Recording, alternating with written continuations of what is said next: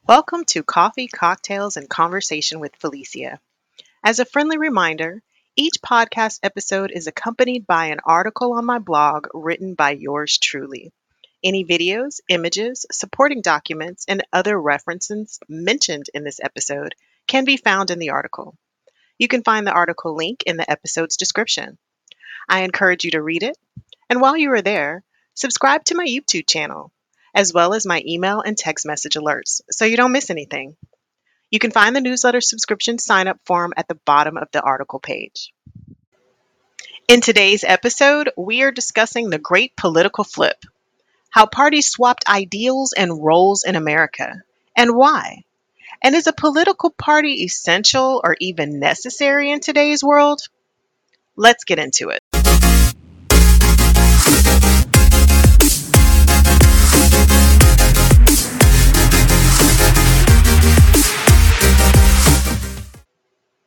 This week, my family and I watched the third round of the Republican debates.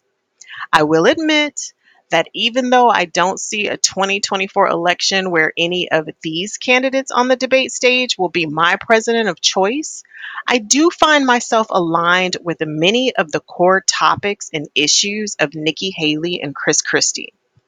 Both individuals were once strong Trump supporters, but for one reason or another, they publicly distance themselves from him to save their own careers. The problem they both face is they are still caught in the Trump bubble that is fueled by his very faithful supporters. Neither candidate wants to lose the Trump base. They just can't afford to. So, despite their personal morals and beliefs and even values, they cater to the Republican base while still try, trying to drive home valid arguments that Trump and his fans would literally spit on. Specifically, when it comes to Christie and Haley, topics on foreign affairs with Russia and Israel, or even abortion rights, seem to be drifting further and further away from the ideals of the Republican base. Personally, I was actually happy to hear their views on this debate. It had me thinking a little bit. As I was sitting there engaged in the debate and talking out loud, yelling at the TV, my 17 year old asked me why political parties even exist now. She wanted to know if it made any sense at all to just vote party line, whether you are a Democrat or a Republican. Does it even matter anymore if you like what the candidate stands for? Shouldn't you just vote for that candidate no matter what party they claim?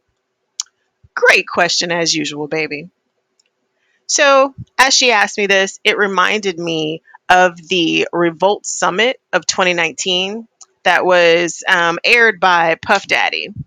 Um, the summit invited artists T.I., Killer Mike, love him, conservative commentator Candace Owens, and a few others to talk about the Black agenda, voting, and Donald Trump. During the discussion, T.I. and Candace Owens found themselves in a very heated debate about Trump's Make America Great Again slogan.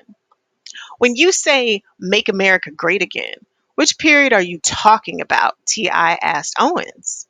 The period when women couldn't vote, the period when we were hanging from trees, or the crack era? Which period in America are you trying to make America like again? Owens attributed the slogan to Ronald Reagan and attempted to drop a false fact about America being the first country to end slavery. Of course, we all know Candace Owens is a Trump supporter. Unable to answer the question, co panelist Killer Mike dismantled the entire debate in order to make sense of what Owens was trying to articulate. What y'all are seeing right now are free people arguing over who got the best master. Mike told the audience in reference to the disagreement between Owens and T.I. So, does that same concept apply not only to Black Americans, but Americans as a whole? Do we have this blind loyalty to political parties that don't really represent today's society? If so, why? Are political parties simply just well designed, rose colored distractions created to hold on to traditions and customs of an America that no longer exists? Do we really need them to govern in today's world? Take a moment to visualize the United States political map. For decades, Republicans have been associated with the color red, symbolizing conservatism, while Democrats have embraced the color blue, representing progressivism. However, it may surprise you to learn that this association was not always the case. In fact, the great political flip of colors occurred relatively recently in the late 20th century. At the outbreak of the Civil War, Republicans controlled the majority of northern states. The party sought to expand the United States, encourage settlement of the West, and help to fund the Transcontinental Railroad and state universities. Additionally, because of growing tension over slavery, many Republicans became abolitionists who argued against slavery. Democrats represented a range of views but shared a commitment to Thomas Jefferson's concept of an agrarian farming society. They viewed the central government as the enemy of individual liberty. Because most Democrats were in southern states, they fought to keep slavery legal. As the war came to a close, the Republican Party controlled the government and used its power to protect formerly enslaved people and guaranteed them civil rights. This included the three Reconstruction Amendments, which won Republicans the loyalty and vote of America's black population. Unsurprisingly, most Democrats disapproved of these measures. However, a change had begun in the Republican Party following the Civil War. Northern industrialists had grown rich from the war, very rich, and many entered politics right after that. These new wealthy politicians did not see much sense in supporting the rights of Black Americans when the nation was still largely white. By the 1870s, many in the Republican Party felt that they had done enough for Black citizens and stopped all efforts to reform the Southern states. The South was left to the white Democrats and their oppressive policies towards Black citizens after the Compromise of 1877, which ended Reconstruction. With the end of Reconstruction, the quote unquote solid South voted for Democratic presidential candidates for the next 44 years. So, sometime between the 1860s and 1936, the Democratic Party of small government became the party of big government. And the Republican Party of big government became rhetorically committed to curbing federal power. But why did the parties willingly trade their deeply ingrained beliefs? The answer lies in the complex mosaic of social, economic, and cultural shifts that occurred throughout history. The party swap was not a spontaneous occurrence, it was a carefully choreographed dance of power and influence. As society evolved and parties repositioned themselves along the political spectrum, political parties adapted to maintain relevance and appeal to changing voter demographics. They aimed to attract new supporters while retaining loyal base. They sought to align themselves with the prevailing tides, hoping to secure electoral success and maintain their grasp on power. This strategic move allowed parties to strengthen their chances of gaining control over the executive and legislative branches, thus shaping policies and driving the nation's trajectory. Which leaves us to question Is it time to get rid of political parties? A common argument among many Americans is that political parties get in the way of getting anything done in today's world of governing.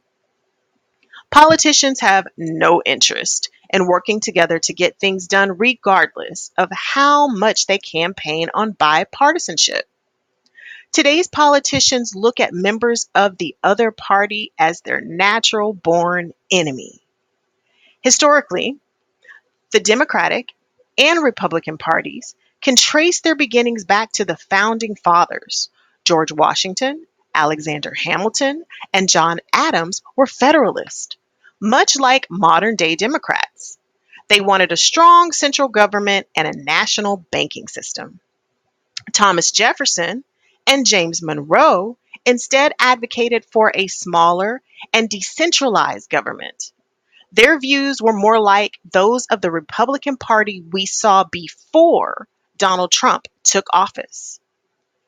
The issues that later separated the factions, including slavery, are in the past as far as they are concerned and bear little resemblance to the problems that separate today's parties, such as abortion, income inequality, a broken criminal justice system, easy access to guns and assault weapons, and huge tax breaks for the wealthy. Looking at things now, it is pretty clear that the Republican Party of Abraham Lincoln died not long after he did. Today's Republican Party is the party of Donald Trump. It refuses to address factions within its party, and that any anti democratic, white supremacists, election des- deniers, and armed militia members are issues. Even moderate Republicans like Mitt Romney have allowed Trump and his cult like followers to transform the Republican Party into something more like what exists in Putin's Russia or in a banana republic. The Democratic Party has also had to deal with its own cracks and fractures. President Joe Biden can't pass voter rights legislation named after the late congressman and civil rights leader John Lewis. It can't safeguard a woman's right to an abortion or enact strong gun regulations that would make us all safer. So, what good is a political party if it can't help you govern effectively and push through important legislation? Let's take a look at some pros and cons, advantages and disadvantages of having a political party at all. I'll start with the advantages. One, political parties encourage public participation. Political parties, when structured within a representative form of government, encourage the average person to be politically active. They ask for people to become informed about specific situations that are happening within society so that they can take a stand on those issues. Debates allow for people to express opinions or share ideas to formulate an informed opinion. Many political parties will even encourage members to run for political office at all levels of government. Two, Political parties create checks and balances. In the United States, with two major political parties, the system is designed to bring politicians together so that negotiations occur over legislation. In other systems of government, with multiple major political parties, negotiations over power and leadership are required to form a majority government. The goal of forming political parties is to create a system of checks and balances to prevent one person or one party from grabbing too much power in representative governments. Three, political parties distribute information throughout society. In many elections, political parties are a primary source of information for current and future legislations. It's the one chance for the general population to work with politicians to begin crafting a vision for the future.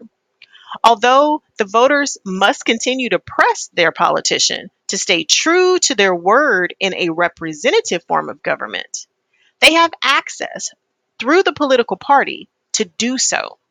Four, political parties water down special interest investments.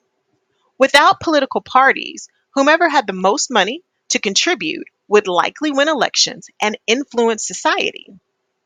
Political parties allow people with similar values or interests to congregate together to counter the monetary influences. That doesn't mean special interest won't work to persuade politicians through the party system. They do. The presence of the party means that the majority, the voters, have an opportunity to band together to counter the paid influences. Number five, the state of politics in the United States in 2023, it might make it seem like it isn't an advantage of a political party, but it generally is. Parties help decisions to be made quicker. They're supposed to, at least. When people come together within the boundaries of a party, they can debate ideas and create legislation or policies that benefit everyone faster than if they were forced to do it by themselves. The party must manage be managed properly for this advantage to appear. However, that is why this key point is not always seen. Number six, political parties create connections. People are naturally attracted to others who share similar beliefs and ideas. This attraction allows people to network with one another, creating connections that might not have otherwise been made.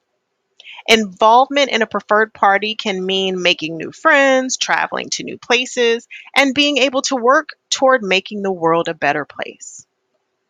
So, what are the disadvantages of political parties? Well, one, political parties can be abusive. Not every government is a representative form of government. Communists, they have political parties. Dictatorships, often use political parties. The purpose of the parties in these instances is usually more about enforcement of laws and expe- expectations instead of being politically active for an individualized perspective. If a political party has too much strength or leverage within a society, it can become abusive. Number two, political parties encourage polarization. Political parties do bring people together, as stated before, but they can also tear people apart. The platforms offered by each party are increasingly presented as an all or nothing scenario. There's always a certain level of righteousness assigned to that platform, making those who disagree with it to be perceived as wrong. Those who agree with it are perceived as right. Political parties may encourage opinions, but only if those opinions agree with the platform. Number three, political parties prioritize themselves. In 2016, the cost of the US election was an estimated $6.4 billion. That's according to the information from Open Secrets. The cost of the presidential race was 2.38 billion. In 2012, those figures were 6.2 billion and 2.6 billion, respectively. Just one election in the United States at those numbers is enough to solve most world hunger issues for an entire year. That means the goal of most political parties is to prioritize themselves so they can be in power. Political parties see these costs as simply investments. Number four, Political parties sacrifice individuality. Personal opinions are important. We learn from individual experiences. In the structure of a political party, however, the individual voice is often drowned out by the group voice. If enough voices are loud enough, a minority of the people within the party can lead the entire group toward a new direction. Because group voices are louder there tends to be less attention paid to the concern of individual voices. Even if the observations or the information being provided would benefit everyone. Sound familiar? Number five, political parties invite corruption. If a person can be given a large enough and loud enough platform, they can influence the direction of an entire election community, or nation. I want to know what you think about this particular topic. When you go to the polls, do you vote straight party lines, all Democratic, all Republican, simply because it's your party? Do you not really care about who the candidate is, as long as they align with your party? Or do you prefer to vote for a candidate whose viewpoints and values and morals and topics, speaking points, align with your own, regardless of what party they claim? If you're a Democrat and you like a Republican, you like what they say, you like what they stand for, would you not vote for them because they are a Republican? If you're a Republican and you hear a Democrat speak and they're speaking your language, exactly everything that you want for your family, your future, would you vote for that Democrat even though you statistically vote Republican? Or would you vote as an independent? Or would you simply just not vote at all, like some people do? Let me know how you vote. Let me know what you think about this. Let me know if, you know, you have a different viewpoint on this topic altogether. Hit me up in the chat or in the comments if you want to come on my show and talk about it with me one on one. Let's have some coffee, some cocktails, and, and, and get that chat started. Contact me. Let me know. I want to thank you again for joining me on Coffee, Cocktails, and Conversations with Felicia. I hope you have a wonderful week on purpose, and let's chat again soon.